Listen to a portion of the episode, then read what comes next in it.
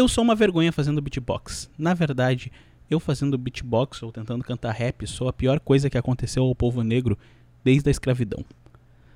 É, é assim que a gente começa o Errado Podcast de hoje.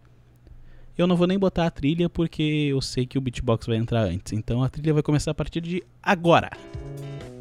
É isso aí, provavelmente vocês estão ouvindo a trilha porque eu coloquei na edição. Bom, por onde eu começo? Eu tô bêbado e é 1h15 ainda e é de madrugada, eu tô bêbado, tô fazendo o Errado Podcast porque a gente toma as piores decisões do mundo quando a gente tá bêbado. É, exatamente isso. E eu vou comer um negocinho de doce enquanto eu tô gravando isso aqui. Por quê? Porque eu só tomo decisões erradas. Basicamente é isso.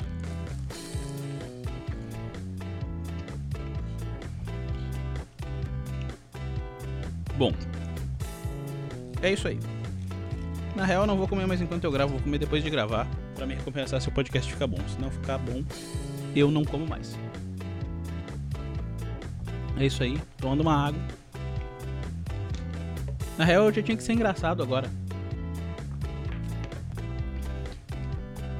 Eu acabei de vir de um papo muito interessante com um amigo meu que é sobre as coisas que a gente sente. Não as coisas que a gente sente, isso aí é meio viado, tá ligado? É, que papo de amigo gay que tu teve. Ai, as coisas que a gente sente. Não. É tipo assim, eu já falei no outro podcast que quando a gente se ofende e começa uma briga com alguém e somos acusados de algo, a gente sempre se defende e começa a discutir. A pessoa fala, ai, tu não é mente aberta. Ou tu tá sempre querendo ficar certo. Mas não é que as pessoas querem sempre estar certas nas discussões. É que a gente simplesmente só consegue reagir a quando estamos sendo contrariados. Talvez depois a gente percebe que a gente estava errado. Mas aí vai ser depois. Durante a briga a gente vai só pensar em o que, que esse filho da puta tá falando pra mim, porque a gente só consegue olhar o nosso ponto. E é exatamente isso. A culpa, ela acontece depois da briga e não durante a briga. Não tem como tu ser tão soberano conscientemente que tu vai parar e pensar: "Ó, oh, eu estou errado". Tipo, só se o cara tiver um argumento muito foda, tá ligado? Aí o cara vai ter que ser pica grossa, coisa que normalmente ele não é. E é isso que acontece muitas vezes, por exemplo. Ah, quando eu tava no outro podcast que eu tinha, que eu fui embora por causa das coisas que eu falei, diziam que eu fazia as piadas só para provocar as pessoas ou que eu usava as palavras para machucar ou qualquer outra coisa. E aí quando eu explicava que eu tava triste, que eu tava extremamente deprimido e que cara, a comédia me salvou. Uh, a comédia impediu que eu me suicidasse mesmo. E aí, tanto que eu sempre uso a frase daquela música do Frejá que é Rir é bom, mas rir de tudo é desespero. Eu tava desesperado, então eu fazia piadas compulsivamente. Eu ainda amo fazer piada, mas não é eu não preciso delas para viver. Tá, eu ainda preciso, mas não é tão desesperado quanto era antes. E aí eu e aí os caras diziam que eu me fazia de vítima ou que eu realmente fazia por mal. Eles não conseguiam entender que eu tava só brincando. E por muito tempo eu comecei a acreditar que talvez eu fosse uma pessoa ruim e que eu tivesse fazendo mal ou que eu fazia uma piada e eu pensava, será que eu tô realmente isso realmente passa pela minha cabeça? Será que eu quero machucar as pessoas para quem eu faço essa piada? Será que eu tô afim de que alguém chore? E aí eu não terminava a piada eu pensava nela e eu não conseguia falar, porque isso estava me fazendo muito mal, isso estava acabando comigo. Até que eu conheci o Arthur Petri, que é um comediante, podcaster e tal, que ele se alguém acompanha o meu trabalho há algum tempo, eles já sabem que eu sou muito influenciado por ele. Tipo, eu me inspiro muito nesse cara para fazer o que eu faço aqui hoje. E é isso, tá ligado? Tipo, ele me ensinou, eu aprendi vendo as coisas dele que as coisas estão só no campo das ideias. Como eu já falei em outro podcast, a piada, ela é uma ideia, ela é um pensamento assim, tipo, que está sendo desenvolvido. Tu criou uma ideia e tu começa a desenvolver em cima dela, assim como um filme. Então ela não pode ser tratada como algo terrível ou como um discurso, um manifesto. Assim como tu vê um filme de assassinato, cara, tem acho que três sequências daquela doce vingança que é sobre estupro. E ninguém se incomoda com a existência daquele filme, mas se alguém faz uma piada sobre estupro, meu Deus do céu, como assim? Você está influenciando as pessoas a estuprarem. Cara, o Doce Vingança eu não consigo assistir quando o estupro começa. Tipo assim, as primeiras cenas eu já tiro porque eu me sinto muito mal com aquilo aí. E uma piada que não demonstra a cena, é somente um cara rindo, faz com que vocês achem aquilo um absurdo. Esse cara que tá fazendo isso tem que ser condenado, mas quem criou aquele filme, tem, acho que é três sequências de filmes, se eu tiver errado alguém me corrige, mas acho que é três, uma trilogia sobre estupro. Ah, e ela se vinga no final. Tá, a mina se vinga, mas sempre começa num bagulho que é totalmente desconfortável, que eu não consigo passar das primeiras cenas do filme, eu saio. Eu assisto filme de terror tranquilo, mas eu, uma, uma mina sendo estuprada, mesmo sabendo que aquilo não é de verdade, me incomoda demais. E é isso, por muito tempo eu achei que eu era um monstro. E eu até fiz uma musiquinha, mas eu não vou tocar ela agora. Porque tá todo mundo dormindo aqui em casa e não era se eu fazer isso, tá ligado? Mas ela tá lá no meu Instagram, se alguém quiser ver, o errado underline sou eu, tem lá, tá no meio dos vídeos. Uma hora tu vai achar. Quando eu faço um vídeo de apresentação do errado sou eu. É foda, curizada, é foda. É... é isso, eu me senti muito mal.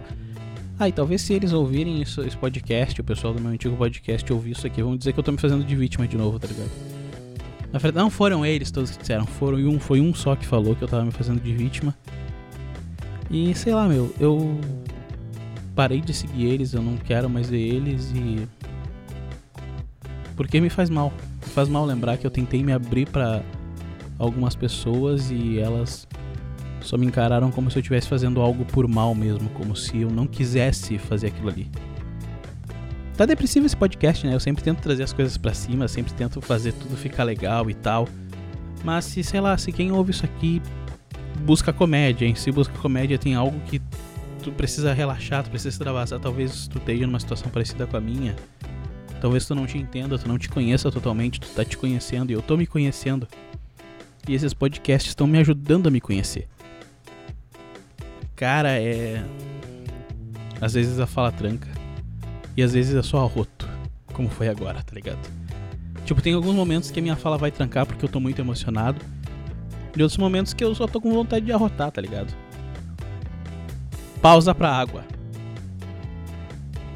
E com os incríveis superpoderes da edição, eu volto com a pós de beber água, tá ligado? Então, com a garganta de boa e tal, bom para conversar, não tão de boa porque a água tava gelada. Eu tô começando a produzir os podcasts em vídeo.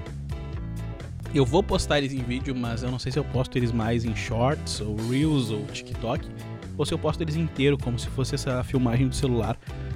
Porque eu já, eu já cruzei com alguns vídeos no YouTube com a filmagem de celular e eu acho que talvez pode ficar legal.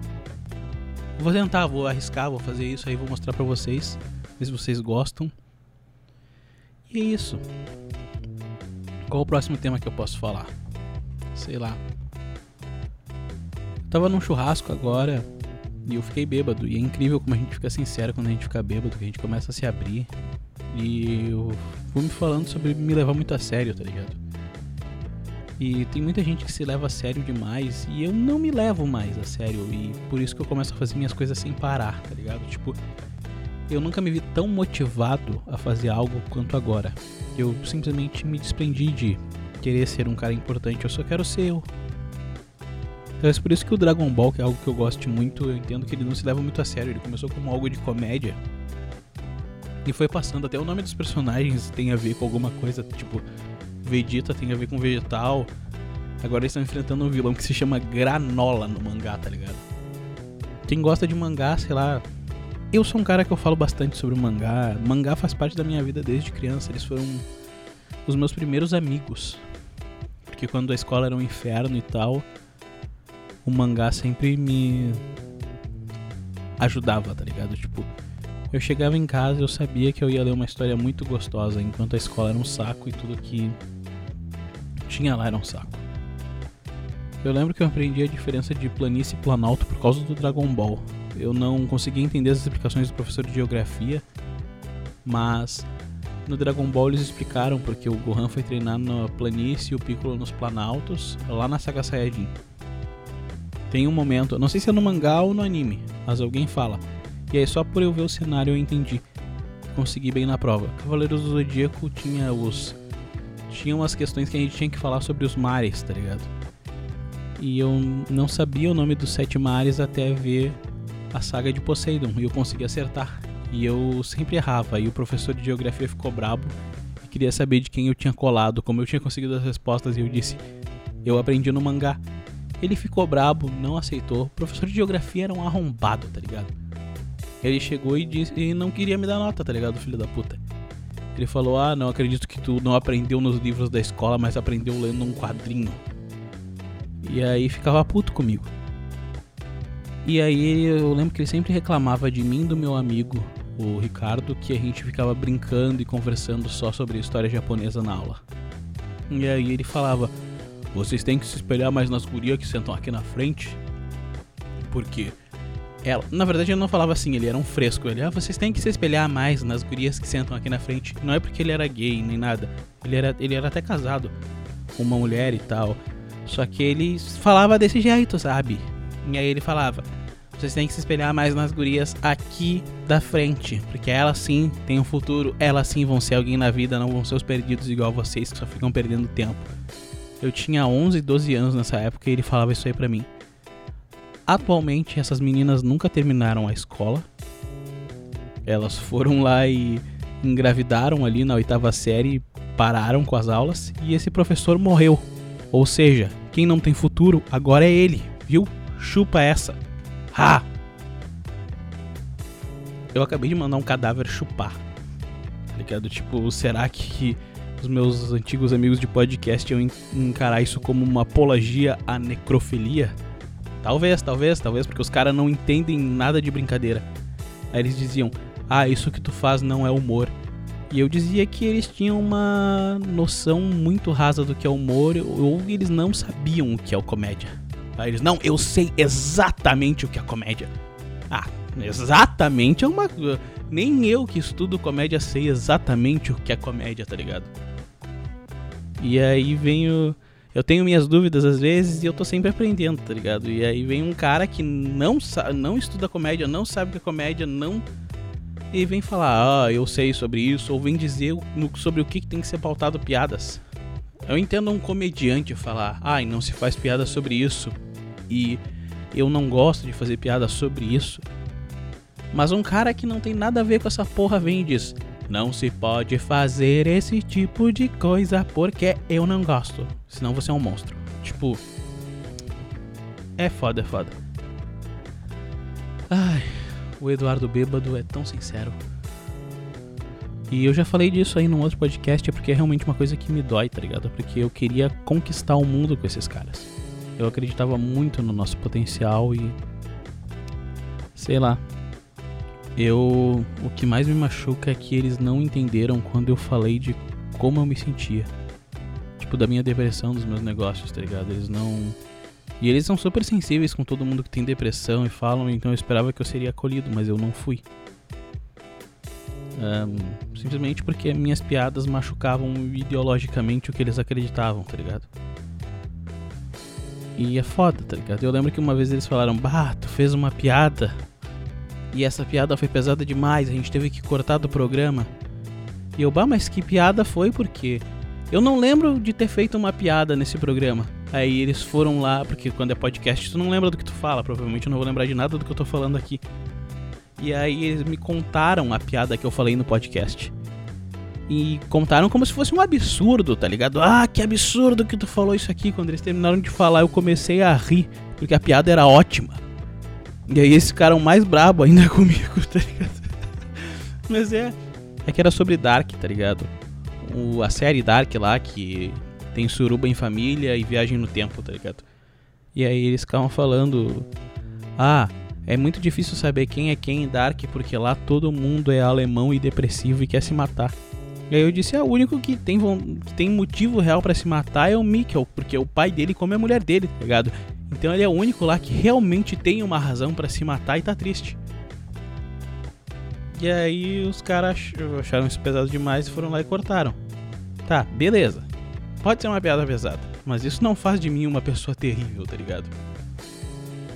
Sei lá, tem tanta coisa que eu faço que vai fazer parecer que sei lá, meu, ignorar o quem eu sou e como eu me sinto com as coisas por causa de algo que eu disse uma vez numa conversa que eu tava com os meus amigos, onde eu tava totalmente descontraído, onde a gente, onde a gente tava falando de algo que a gente assistiu e colocar isso como se eu fosse esse tipo de pessoa. Por muito tempo eu tentei passar por cima disso e tentar ser amigo e conversar com todos eles de novo, mas eu não conseguia. E o meu medo de falar como eu me sinto fez com que as coisas só piorassem, porque eu realmente tenho medo de dizer para eles como eu me sinto e ouvir um: "Ah, tu tá te fazendo de vítima". É foda, é foda. Às vezes a gente deixa de procurar as pessoas porque a gente tem medo de como elas vão nos tratar. É, é uma merda. Igual quando eu lancei o Errado Sou Eu, que eu fiz lá o vídeo, propaganda, tudo tal. Comecei a mostrar mó feliz e recebi um monte de feedback positivo de muitos amigos meus e aí chegou um cara e falou para mim: Nossa, pra ficar ruim tem que melhorar muito. E tipo, era conhecido meu, meu. E ele me meteu essa e eu falei pra ele: Tá, então me diz o que, que eu preciso fazer para ficar ruim. Nossa. Caiu o celular aqui, gurizada. Tá, vou tentar botar de novo. Isso aqui vai pro vídeo, porque tá gravando.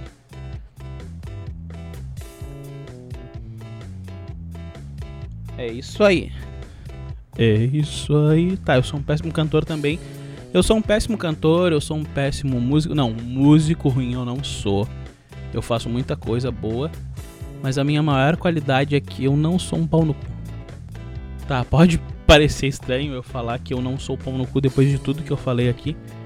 Mas assim, eu comecei, eu voltei a ter banda agora com dois caras que eram meus professores. Um foi meu professor de guitarra e outro é, foi meu professor de prática em conjunto. O professor de prática em conjunto tá tocando bateria e o professor de guitarra tá tocando guitarra, obviamente. Aí eu tenho outro amigo que ele é meu amigo de infância já e ele tá na base, tocando a guitarra base fazendo uns arranjos foda. E eu tenho um colega meu que fez prática em conjunto comigo e teoria musical, que ele é o baixista. E os caras são muito foda. Os caras são muito bons, eles não tinham que estar tá tocando comigo. Eu sou um bom músico, mas eu não sou um músico tão foda quanto eles. E aí eu perguntei uma vez para eles, ah, cara, vocês são muito foda, por que vocês estão tocando comigo? E eu recebi a resposta de um deles que é assim. Eu já toquei um monte de banda com caras que foram uns arrombados, tipo, que eram uns babaca de verdade. E tu não é. Tu sempre tratou a gente bem, tu sempre tratou todo mundo bem. E aí eu comecei a entender, tipo, a minha maior qualidade é que eu não sou um trouxa e que eu trato bem as pessoas. Independente das piadas que eu faço, mesmo que sejam piadas mais ácidas ou maldosas, quando eu vou tratar alguém, eu sempre trato ela com, com devido respeito. E eu não sou o que a minha mente explora artisticamente. Eu sou muito mais do que isso. Eu não sou só um artista, eu não sou eu não sou um músico, eu não sou um estudante de design, eu não sou um designer que trabalha. Eu sou o Eduardo e tem muito mais coisa dentro do Eduardo do que só uma profissão, assim como você é muito mais do que a sua profissão, muito mais do que os seus hobbies. Tem muito mais coisa dentro da sua mente que você precisa conhecer e talvez você nunca conheça, porque você vai descobrindo e mudando e trocando as coisas. E verdade é que a nossa mente é um grande pedaço de reparos até que a gente decida morrer. Assim, até que todo o corpo canse e morra, porque senão a gente vai pensando eternamente, eternamente, eternamente e mudando o que tem dentro de nós. Cara, eu tô profundo hoje, tá ligado? Eu tô muito Lispector. Tô muito eu, Lispector. Eduardo Lispector. Me chamem assim quando eu faço esses bagulho, eu invoco essa reencarnação aí. Na verdade, eu, essa é uma referência a Clarice Lispector. Eu nem sei o que, que ela escreve. Eu só lembro que eu tinha uma professora que ela amava Clarice Lispector e dizia que Clarice Lispector era muito foda. Eu só acreditei na professora mesmo, foda-se, tá ligado? Tipo, então toda vez que eu sou profundo em algo que eu falo ou que eu acho que o que eu falei é profundo, eu digo Eduardo Lispector. É isso aí.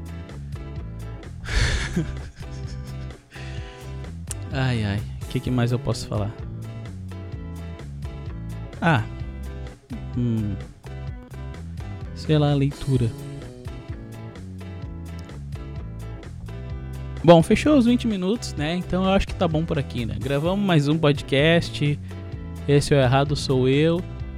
Se tu não gostou, saiba que eu tô errado mesmo nessa porra.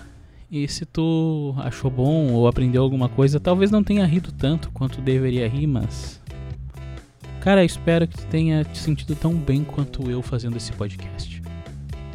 E se tu não gostou, ou não te sentiu bem, ou nada, vai te fuder que tu tá só te fazendo de vítima, ou arrombado.